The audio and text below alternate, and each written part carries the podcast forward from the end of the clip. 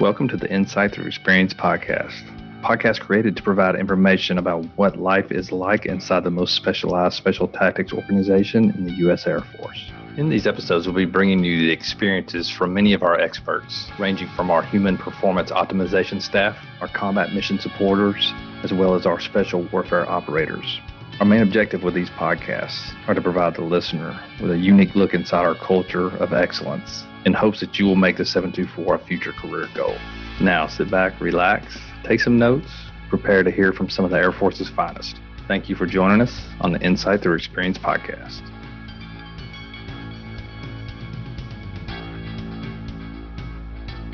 Welcome back to the Insight Through Experience podcast, everyone. I hope you are having a great week. This week finds us staring at the attribute communication and why communication is so important inside our culture. Now, let's just take a quick rehash of why we're talking about attributes and what our attributes are. Well, the obvious reason we're talking about attributes is it's what our organization values in our people. So the people who are working here, the people who we want to hire in the future, our attributes are our true north, our north star, pointing us to what success looks like in our people. So that's why it's important. Not only is it important to us, though, I would argue it's important to AFSPEC War in general. So all the operators are the future operators who are coming through the pipeline down at Lackland. These are the same type of attributes you're going to get measured against as well. So if you're on the outside looking in, thinking, man, that sounds like something that I want to prepare for and maybe throw my hat in the ring and try to become a special warfare operator, like these are the attributes that the pipeline is going to measure as you're going through. So understanding what these attributes are, understanding how to get better at them, understanding what books to read and just how to improve yourself can do nothing but serve you well. So here at the unit, we use five attributes that we measure all of our applicants against, whether you're support or operator, when you come through our assessment selection process. Those attributes in no particular order are problem solving, interpersonal effectiveness, communication, drive, and stress tolerance. And these are the attributes we're discussing in these five episodes. We've already looked at problem solving, we've already looked at interpersonal effectiveness. This week we're staring at communication. Next week will be drive, and then we'll round it all off with stress tolerance. And stress tolerance is really interesting because our stress levels and our ability to tolerate that stress stretches across the other four attributes and affects those as well. So we'll round it off with stress.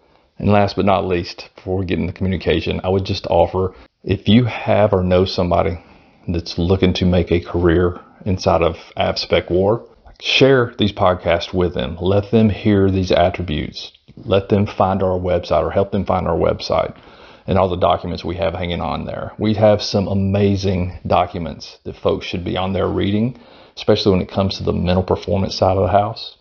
And I will tell you, I've got tons of emails and messages on places like LinkedIn from businesses who are pointing their employees and their customers towards our website and some of these documents because they're that good. So go to the website, do some research, click on those selection or A&S preparation document tabs, and you'll find some great info there.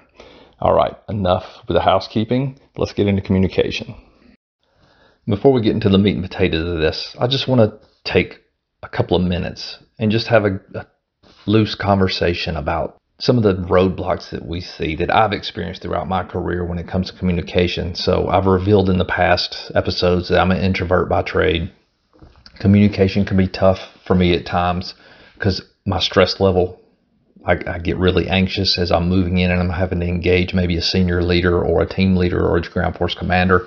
So I always struggled with that um, that stress level would then overtake my prefrontal cortex, which is where you're trying to use your analytical thinking and your rational processes, and it just made communication really hard for me.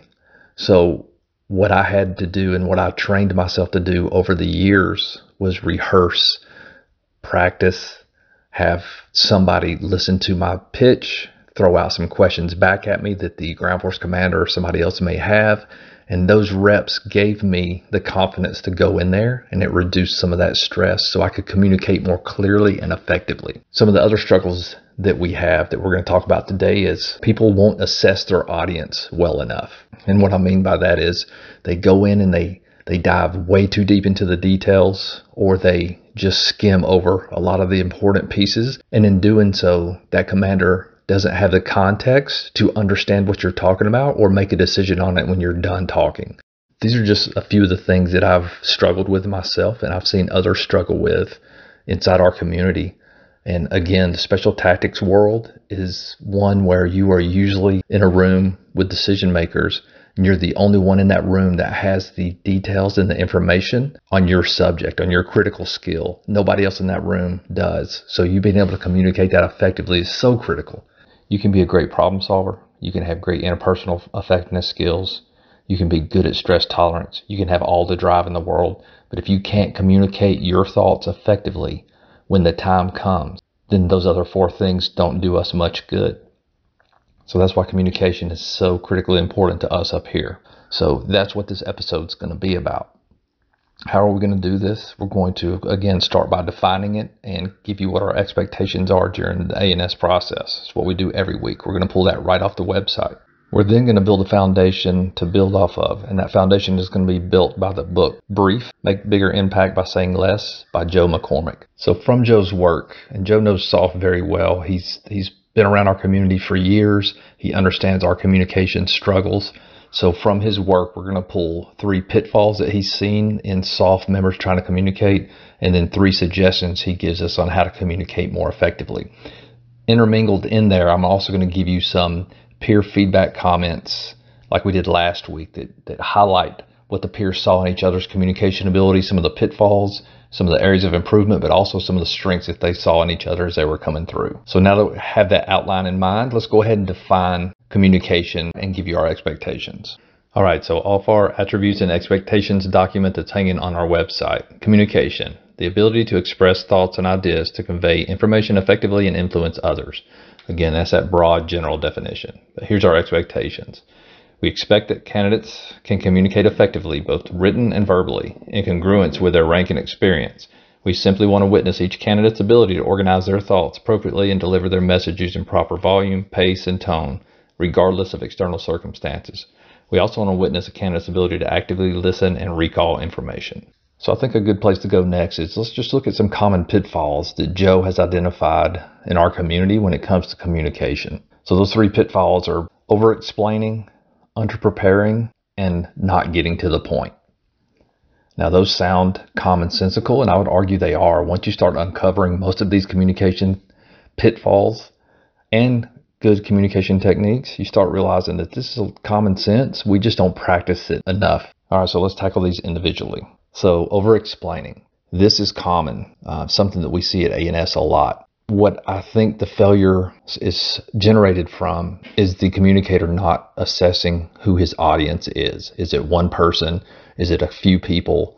What are their backgrounds in the information that they're about to give? And they'll often come in and just go verbal diarrhea all over the guy instead of really assessing what information does he need to make the decision and not giving him a whole bunch of details that he doesn't need that's going to cloud up the communication. So for example, if I have a Navy ground force commander and we're on target and I see something developing as his JTAC on the scene, what I shouldn't do is go over to him and just start describing all the munition changes I want to make and how the and my methodology, how I want the aircraft to come in, the angles, all of those, it's just all nonsense to him. What he needs to hear is what's the headline, what are the details at a shallow level enough for him to make a decision, and me being ready to answer any questions that he has so he can make a decision. Now, if I do my job right, and he does his job right, then we should be able to come to a quick agreement. Now, I might not always get what I want, but if I'm at least presenting him the information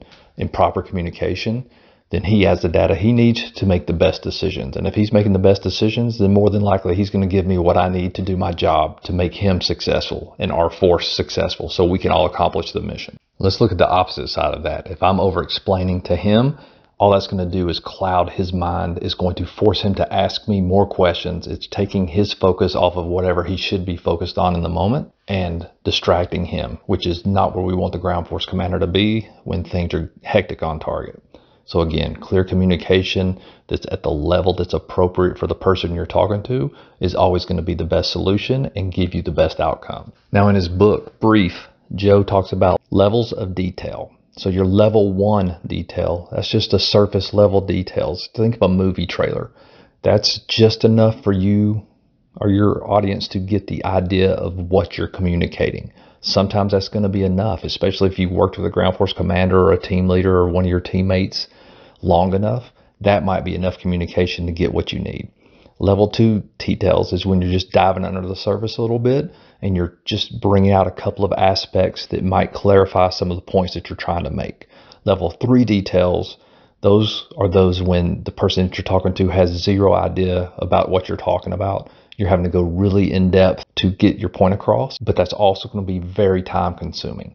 So the problem we see at A&S a lot are people will come into a room when it's time to engage somebody in an event. They will start giving level three details to people who only need level one details to make a decision. That's some of the pitfalls that we see in selection and why we're making this podcast to help you prep prior to coming. The next pitfall Joe identifies is under preparing. For a lot of the communication that we do inside our SOF world is you're going to have a little bit of time to prepare. So while I'm doing that preparation, again, the first thing I should be doing is understanding why I need to communicate, understanding the person or the audience that I'm communicating to, and closing those gaps. What do they need to know to make a decision or to take away the piece of information that I needed them to take away? Now, there's never going to be a definitive guide of how much preparation is enough. I think that's very personal, and you need to do a lot of introspection and understanding what your weaknesses are. Like I told the story of you know, I'm a pretty anxious person, introvert. I know what my weaknesses are going to be when I walk into a room. So I, I need to rehearse a lot. I need to trim down the fluff out of my presentation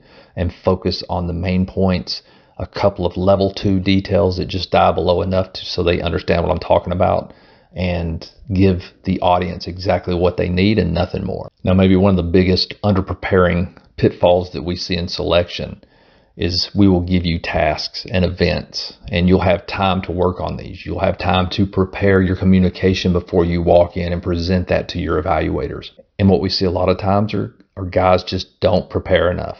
They will come in, we'll just start asking questions, trying to poke holes in their logic a little bit, and you can see that it was only just thin or skin deep. And as soon as you scratch the paint a little bit, there's not much hiding underneath. So you have to make sure when you're coming up here, if you want to be successful, is to do some research, take it seriously, make sure that you can answer some questions, some hard questions that are going to come back at you, just the same way that a ground force commander is going to ask you hard questions, or the commander, or anybody that you're communicating with are going to come back and, and try to pick holes in your argument. You got to be ready for it. So that's going to take work on your behalf during selection to make sure you're prepared. And the third pitfall Joe talks about in our community is never getting to the point. Now, we have traditionally always heard bottom line up front, which is a good theory. Joe would argue that we rarely ever do that effectively in our community. So it's very important, obviously, in our world.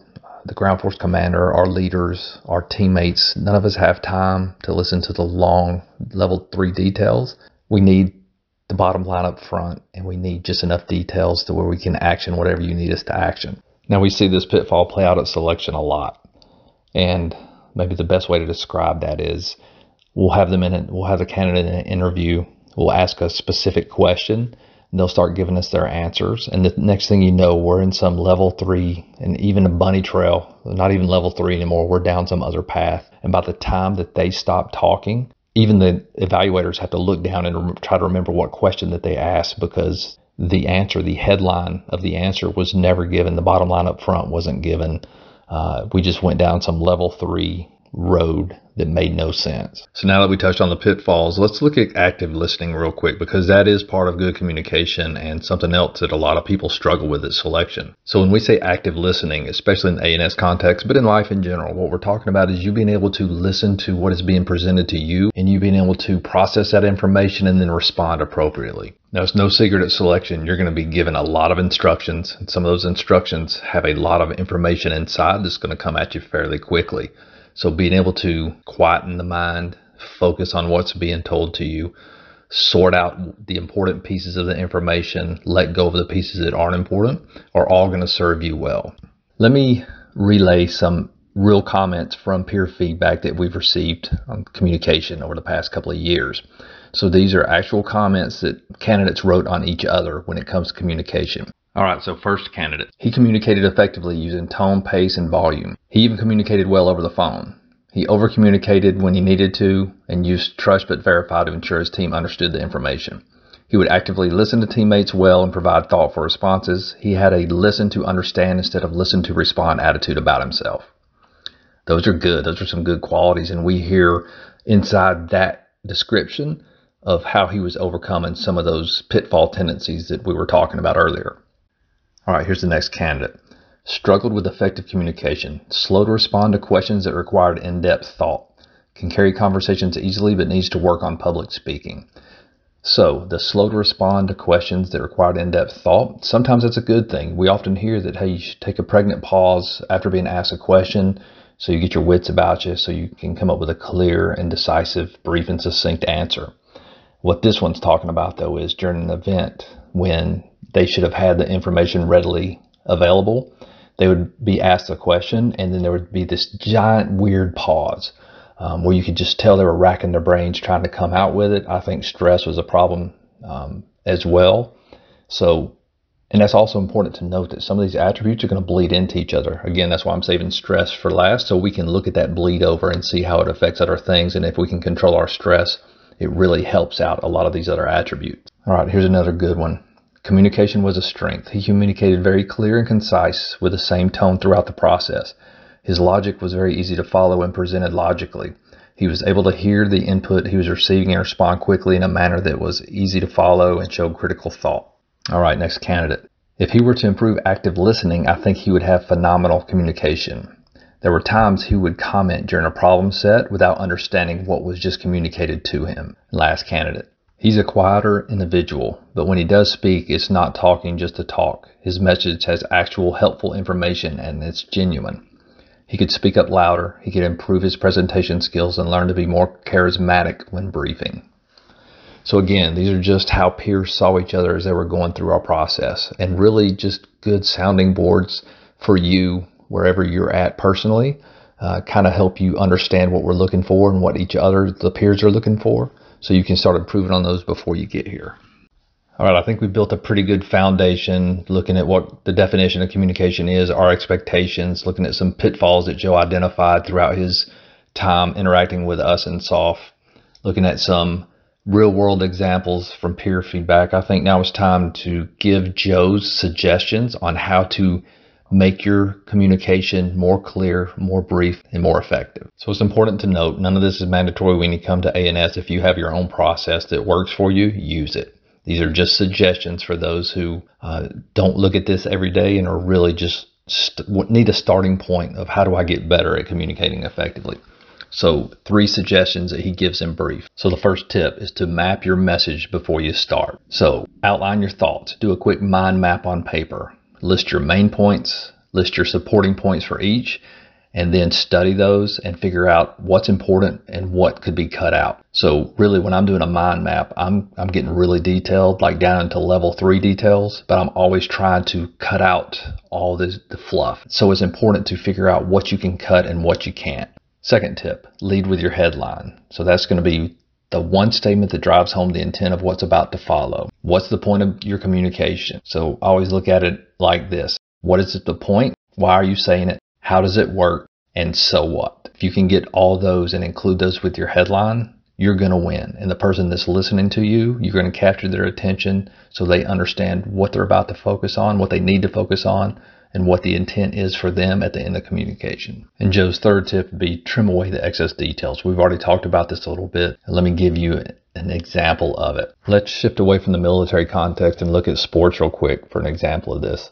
So if I'm a quarterback and we go to the huddle and, and we're about to do a pass play, I can give my receivers just enough information for them to let them know what I want. So it might be a pre-planned pass play but I need them to make a couple of adjustments for the predicted defense that we're about to see.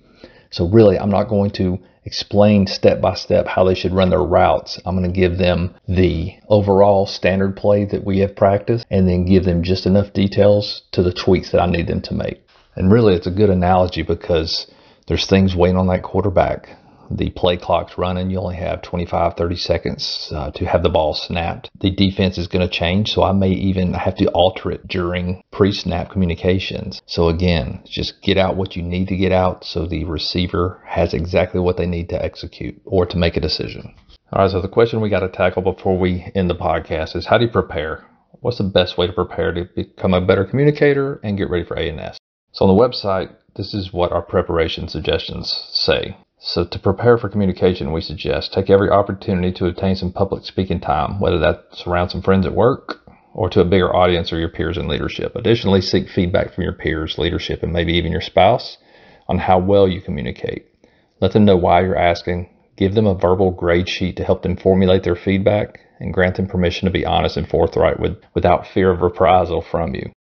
Books that we suggest, obviously, Brief, Make Bigger Impact by Saying Less by Joe McCormack that we've already talked about. The book Just Listen by Mark Goulston. The Tongue and Quill. I know everybody probably like rolling their eyes when I say that, but if you honestly look through that book, it has a lot of good tips and techniques on how to actively listen, how to speak, and how to write better. And last but not least, How to Win Friends and Influence People by Dale Carnegie. That's a classic, but a good one, and can absolutely help help you formulate your message a little more effectively and get across the message that you're trying to get across. Okay, folks, that's it for this week. I hope all of you gain some benefit out of this, especially if you're looking at coming up here in the near future. Definitely want to listen to these. Um, start trying to improve yourself a little bit, and when you come up here for our A&S process, it'll just take the stress off of you, make it a little bit easier, and you'll actually get a whole lot more enjoyment and professional development out of the process we all need to work on our communication, especially this guy. And I'm pointing back at myself right now. Like my tendencies are, I'm very long winded. I over explain things. Like just knowing this about yourself can help you dial in your communication better. So no matter where you are in life, these tips should help you out. All right.